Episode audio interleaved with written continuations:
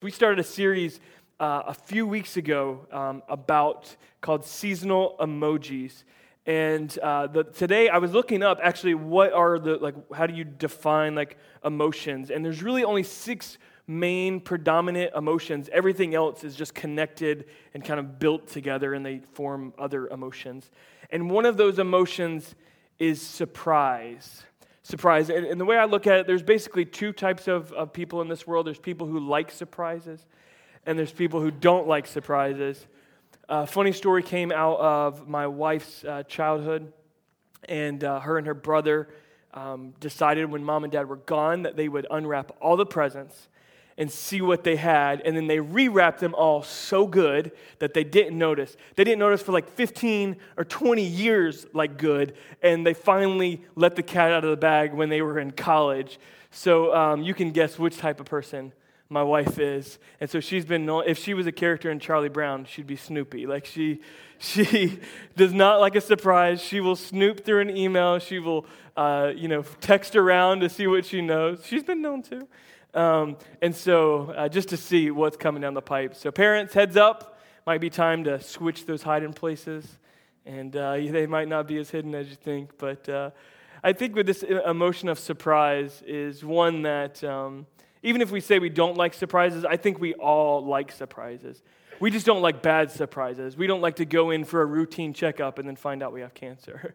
Uh, we don't like to go into a job one day and then get let go. We love good surprises. We love to go into our job and just out of nowhere get a, a surprise bonus or a Christmas bonus that you weren't expecting. We love good surprises, but we don't like bad surprises, like a test that you know you didn't prepare for, but you are pleasantly surprised that you passed and got a B minus when you didn't work for it. We love, a, we love good surprises. And as I was reading through just the, the biblical narrative, Jesus is a surprising king. He's a surprising king. And uh, I, I, think we've got a lot of uh, ladies here who are, are, pregnant here at the church. Praise God, church is growing in lots of ways. And, uh, and I, I, always hear this, and people get up, some, some people get upset about this, is when a woman or a, a couple says they were surprised that they were having a baby. But really, you can't be that surprised. Like, you do. I mean, no, I don't want to be that guy that's like, you do know how this happens, right? But you do know how this happens, right?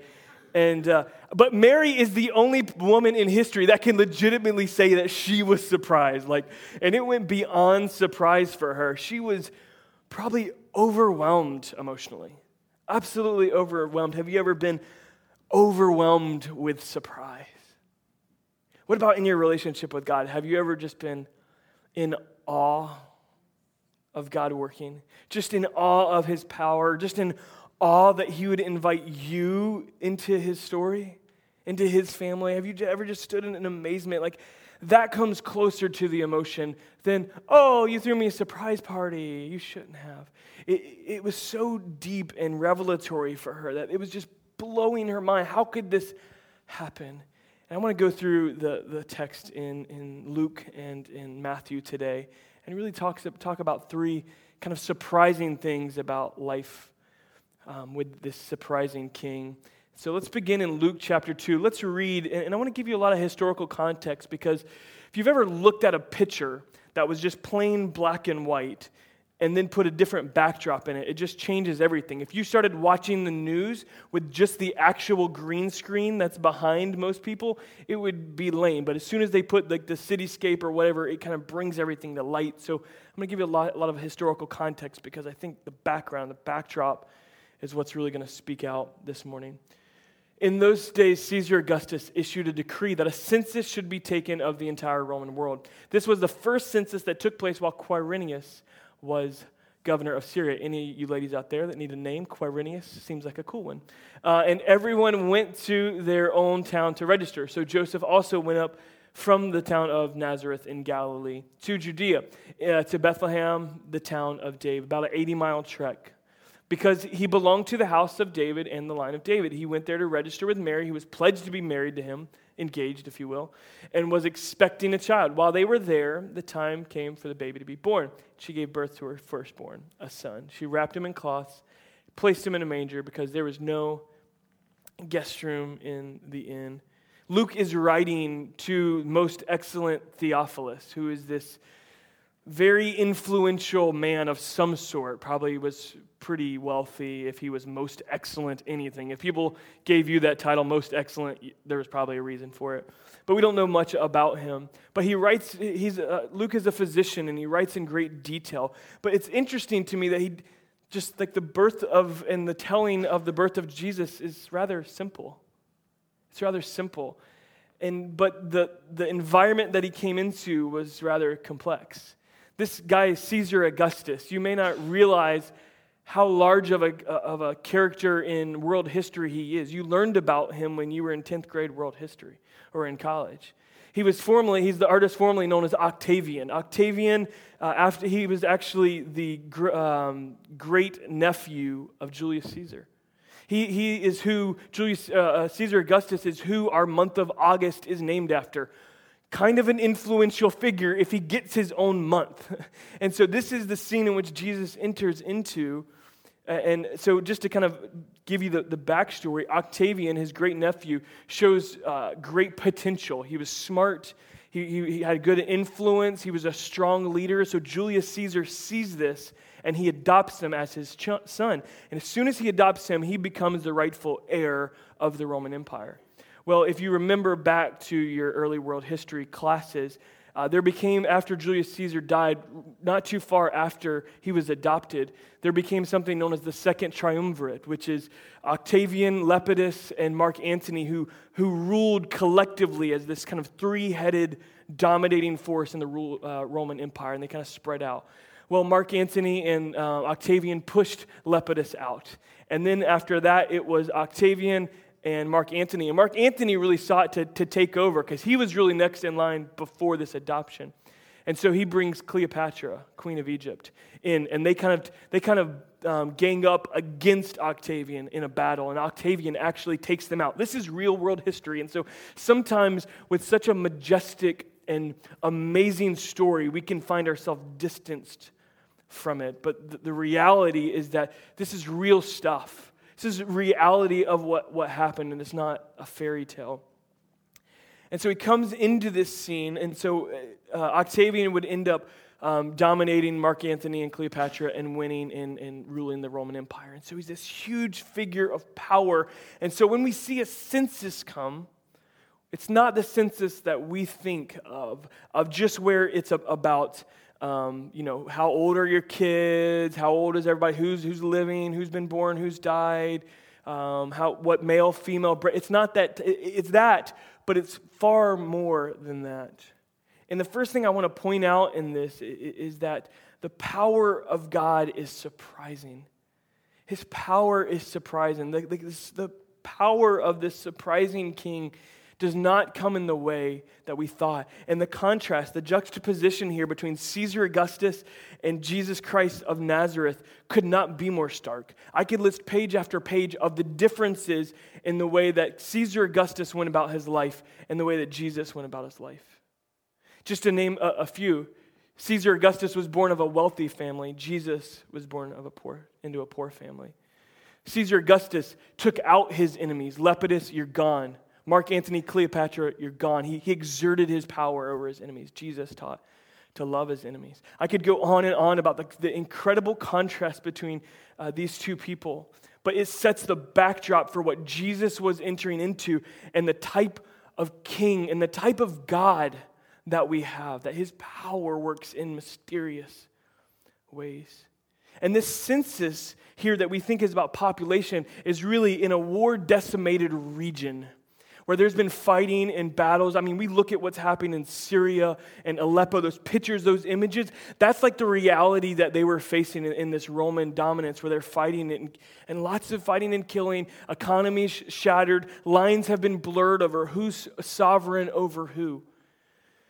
And Jesus enters into this chaotic political, social world. The economy is a mess.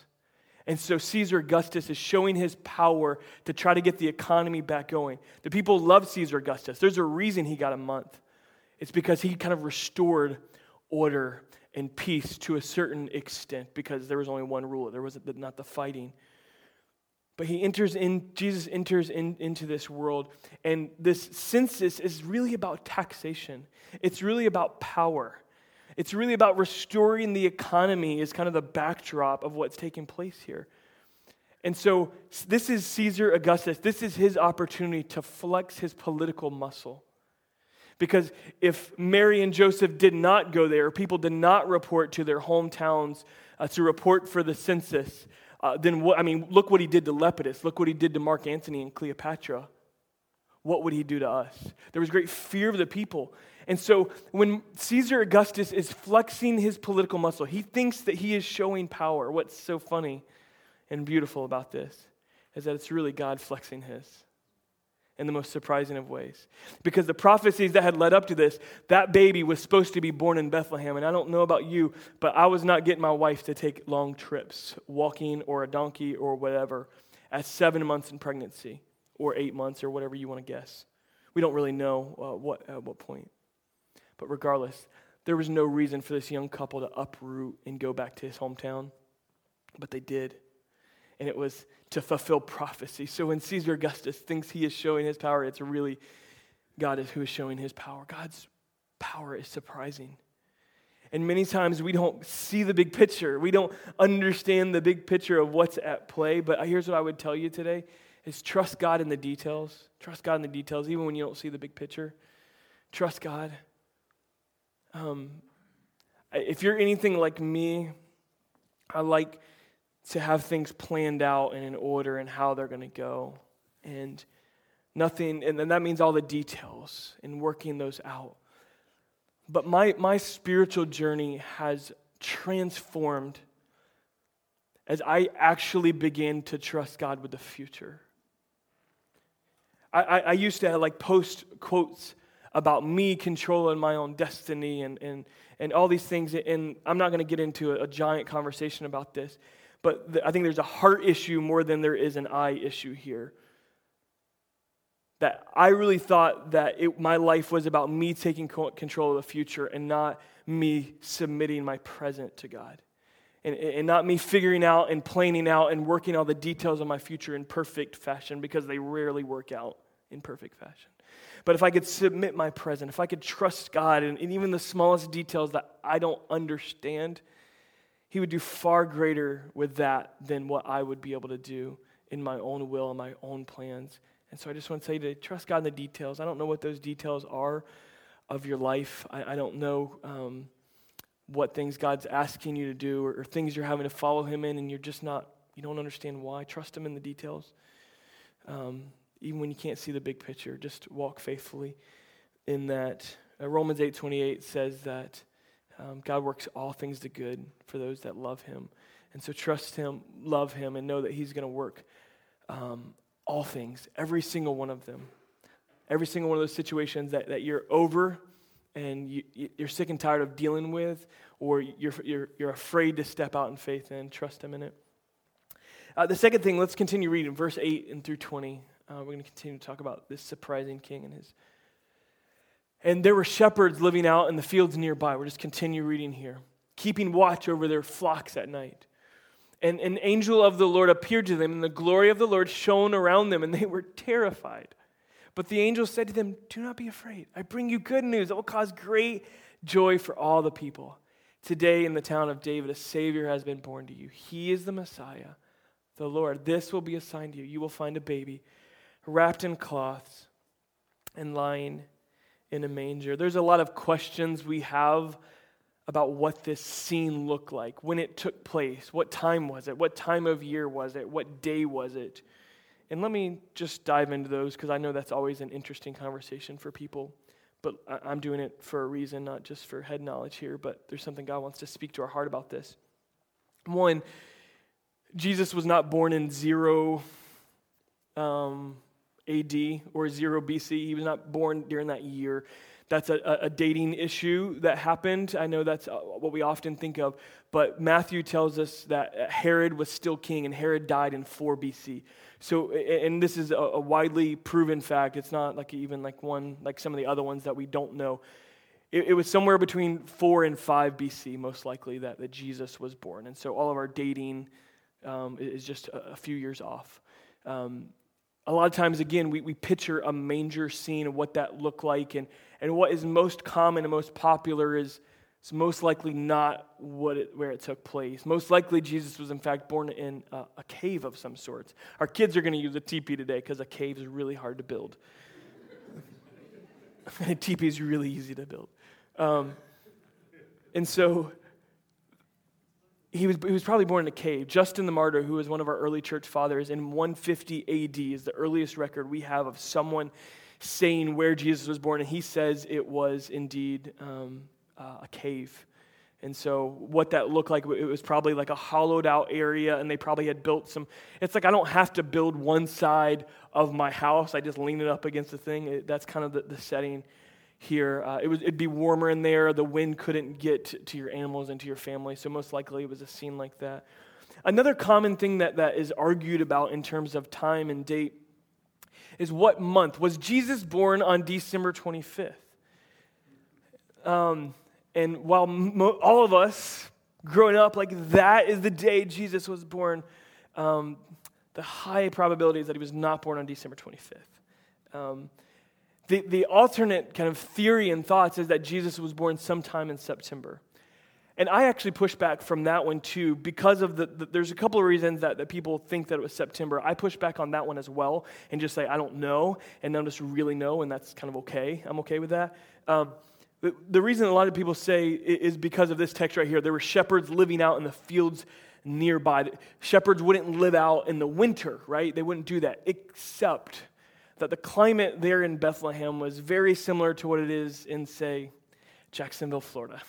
Our, our climate is very mild in the winter, lows in the mid 40s regularly uh, at best. Like we wish it was in the mid 40s right now, right? It's 80 outside.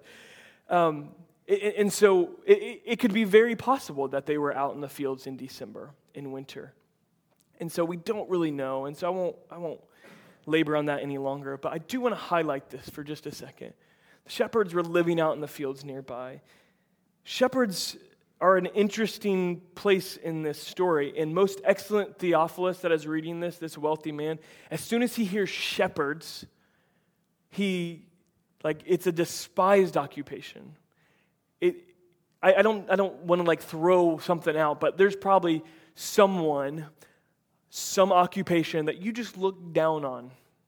Maybe they're not despised in your mind, but every time you have to call one of these, or anytime you ever encounter one of these, man, those so and they're just a bunch of like you could feel like you've probably got one of those, right? Occupation that we look down on. But the shepherds, they were that of this generation. They were despised because they took their sheep all over everybody's property and they grazed on it and they probably left their mess behind too. So people went walking out in their yard later and stepped in it. right? This was before the, the age of the bags that you pick up, the dog poo. You know, so they went and did it and they grazed on people's property without asking. Not only that, they were despised because when they were out in the fields, nobody was at home taking care of their wife and kids. And so they were socially unaccepted. And so, as most excellent Theophilus is reading this, it's kind of stunning to him, I would imagine, that the message, the angels are coming to shepherds. Like, why are you coming to shepherds? Like the Magi, that makes sense to most excellent Theophilus, but shepherds? Like, why shepherds? My point I want to make here is that this king that is surprising, his, his invitation is surprising. His invitation is surprising. And that he invites us. If you've ever felt like an outcast at any point in your life, ever been picked last for, for um, kickball or didn't get that, you just went through failed interview after failed interview and couldn't get a job, or been let go down after time, uh, time after time, and, and you just felt on the outside, or even socially with friends, or if you've been talked about behind your back, or you name it. At some point in all of our lives, we felt like we were on the outside. And this message of this king that comes to us, and Theophilus is reading, and we are taking it now, is that the invitation is not what we thought it would be, and it's not to who we thought it would be. And so, if you've ever felt like that, know that the invitation doesn't come to you last. You don't get picked last, but He invites you in. and that Jesus is near to the brokenhearted. He's near to the outcast. We see Jesus in his life constantly reaching out to those that are down and out, to those that are socially unacceptable, to those who are unclean. Jesus is reaching out to to provide hope and healing. Billy Graham provides this very, I feel like, simple thoughts about these three invitations that God offers us. And he says this quote We're saved to serve, we're redeemed to reproduce spiritually, we're fished out of the miry clay so that we in turn may become fishers of men. He offers these three invitations. One is the invitation to rest. The invitation to rest. This is an invitation come, all who are weary and lady and, heavy, and I'll give you rest. It's, a, it's an invitation that brings forgiveness, peace, joy. It's an invitation to discipleship. Come, follow after me, and I will make you fishers of men. It's an invitation that gives us purpose, growth, responsibility in his kingdom. And then, thirdly, it's an invitation to abide. With this invitation, it brings affirmation, security, affection. And for some of us in the room, like maybe we have understood one of these invitations. But if we've only understood one and not all three, we're not understanding the full invitation. And this can not only, I think this can be dangerous for our spiritual walk. Because many of us, like, we constantly go to God and respond to the come all who are weary, because a lot of us, we stay weary to keep from getting weary, right? We, we do. We just stay at that place and, and we don't accept and, and accept and understand the invitation to discipleship that includes purpose and growth and deep responsibility in his kingdom. Or we, we forget and it's just like peace on our terms, and, and the idea of abiding that we get from John chapter 15 abide in me as I in you. Dwell in me. You can bear no fruit apart from me. This idea of abiding in Christ is where our affirmation comes from on a daily basis. Not from how our boss says we're doing or what mom and dad called us when we were kids or last night. Our affection doesn't come from all um, the, the clamor of this world or who loves us and who doesn't. It comes from an invitation from God that we are loved and we are invited into his family. And so I just challenge you today to accept his invitation. Trust him in the details is kind of point one, and trust his plan, trust his power when you can't see the big picture. And then here, accept the invitation. Accept the invitation. It's all three, it's not just one.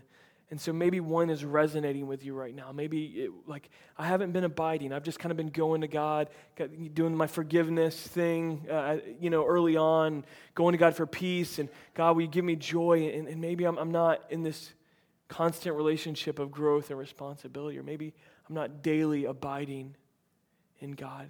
I just challenge you to think through those and accept the invitation that's, that's offered to us. Let's go to Matthew chapter 2. Matthew chapter 2. And this we see kind of the, the opposite, just as we see the contrast between Caesar Augustus and Jesus entering into the scene. Here we actually see a contrast between Luke's gospel, in which it's reached out to the shepherds, and Matthew's gospel, that the Magi get there much, much later.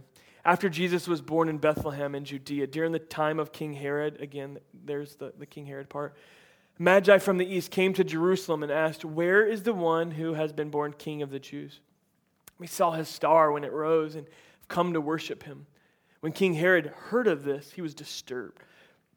And all Jerusalem with him. Think about this Jerusalem, holy city, stirred. Some translations say disturbed uh, that's actually what this one says. But stirred is, is kind of the key word here. All Jerusalem with him. And when he had called together all the people's chief priests and teachers of the law, he asked them where the Messiah was to be born in Bethlehem in Judea. They're speaking from the prophet um, here. For this is what the prophet has written. But you, Bethlehem, in the, te- in the land of Judah, are by no means least among the rulers of Judah. For out of you will come a ruler who will shepherd my people Israel. Do you see, after we kind of unpack some of the things we have this morning, just see the layers of this about rulers. The prophetic like talks about rulers, and he enters into the scene against one of the largest global rulers in the world. You're not the least, and then this this kind of paradigm of the shepherd uh, uh, of the shepherds out there, and that he will shepherd his people Israel. He will lead and guide them, and that even that that Jesus would be referred to as a shepherd was an extreme um, stamp about humility and what his power would look like. Then Herod called the Magi secretly and found out from them the exact time the star had appeared and worshiped him. Um, then they opened their treasures and presented him with gifts of gold, frankincense, and myrrh. Having been warned in, warned in a dream um, not to go back to Herod, they returned to their country by another route. We, we missed a couple of verses there. I'm going to pull those back up. You guys noticed it, didn't you? You guys are smart. Yeah. Um, let me back up at verse 7. Uh, then Herod called the Magi secretly and found out from them the exact time the star appeared. He sent them to Bethlehem and said, Go and make a careful search for the child. As soon as you find him, report to me so that I may too go. And it doesn't put quotes here like that he was being sarcastic, but I feel like this is like where you need the, the um, quotation marks here so that I may worship him. I lost my place again. Uh, and after they had heard the king, they went on their way, and the star they had seen uh, in the east went ahead of them until it stopped over the place where the child was. When they saw the star, they were overjoyed. On coming to the house, they saw the child with his mother Mary, and they bowed down and worshiped him. Then they opened their treasures and presented him with gifts of gold and, uh, of, and ins- of incense and of myrrh.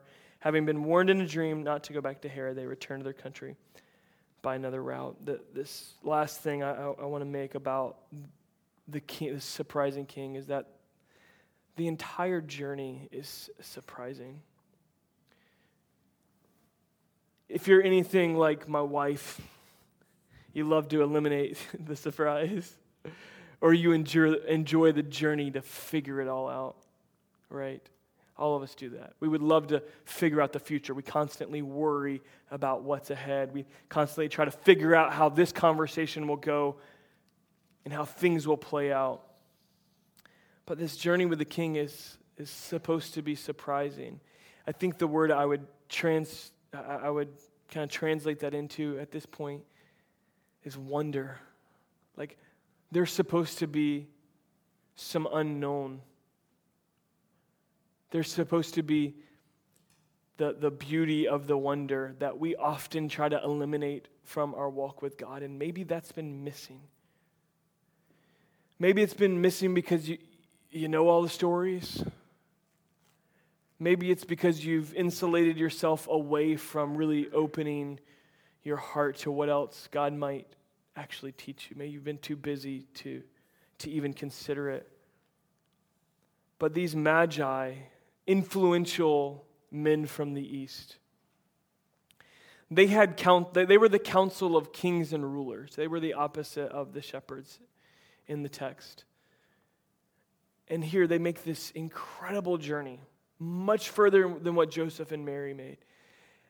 Far after, like they saw this, again, they saw the star over that, probably the night of, I'm, I'm just guessing here, we don't know, probably that night of, and they, and they take off they, they leave to go and follow this star. They, they follow what's familiar to them.